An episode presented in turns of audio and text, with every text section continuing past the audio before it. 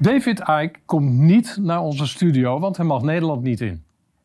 Inmiddels mag hij ook het Schengengebied niet in. Zo groot zijn de zorgen van onze regering.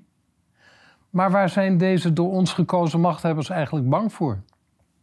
Icke, die enkele mensen ooit uit de globalistische machtscoterietje vergeleek met reptielen? Dat wordt onder andere aangehaald als argument om hem de toegang tot het Schengengebied te verbieden.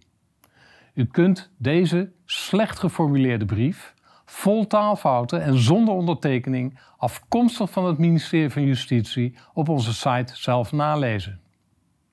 Niet leuk natuurlijk voor de Nederlander die tussen de regels door wordt weggezet als een oerdomme burger die wellicht in verwarring komt door de woorden van Icke. Niet leuk voor de vrijheid van meningsuiting. Maar natuurlijk wel leuk voor David Icke zelf. Want namelijk heel Nederland wordt nu op het spoor gezet van David Icke. Onze regering heeft al lang geen reputatie van oprechte aanbevelingen. Dus de boeken van Icke zullen uiteindelijk door heel Europa hoge verkoopcijfers halen. Zijn woorden, zijn visie zullen gemeengoed worden.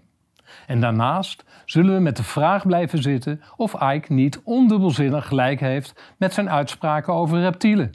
Want waarom zo'n ophef als Icke onzin verklaart? Deze domme, oerdomme regering schiet opnieuw in haar voet en bereikt ook hier weer het tegendeel van haar doel. Icke gaat de geschiedenis in als de martelaar van het vrije woord en de vrije gedachte, terwijl de regering het moet doen met een eenzame vermelding op een gitzwarte pagina.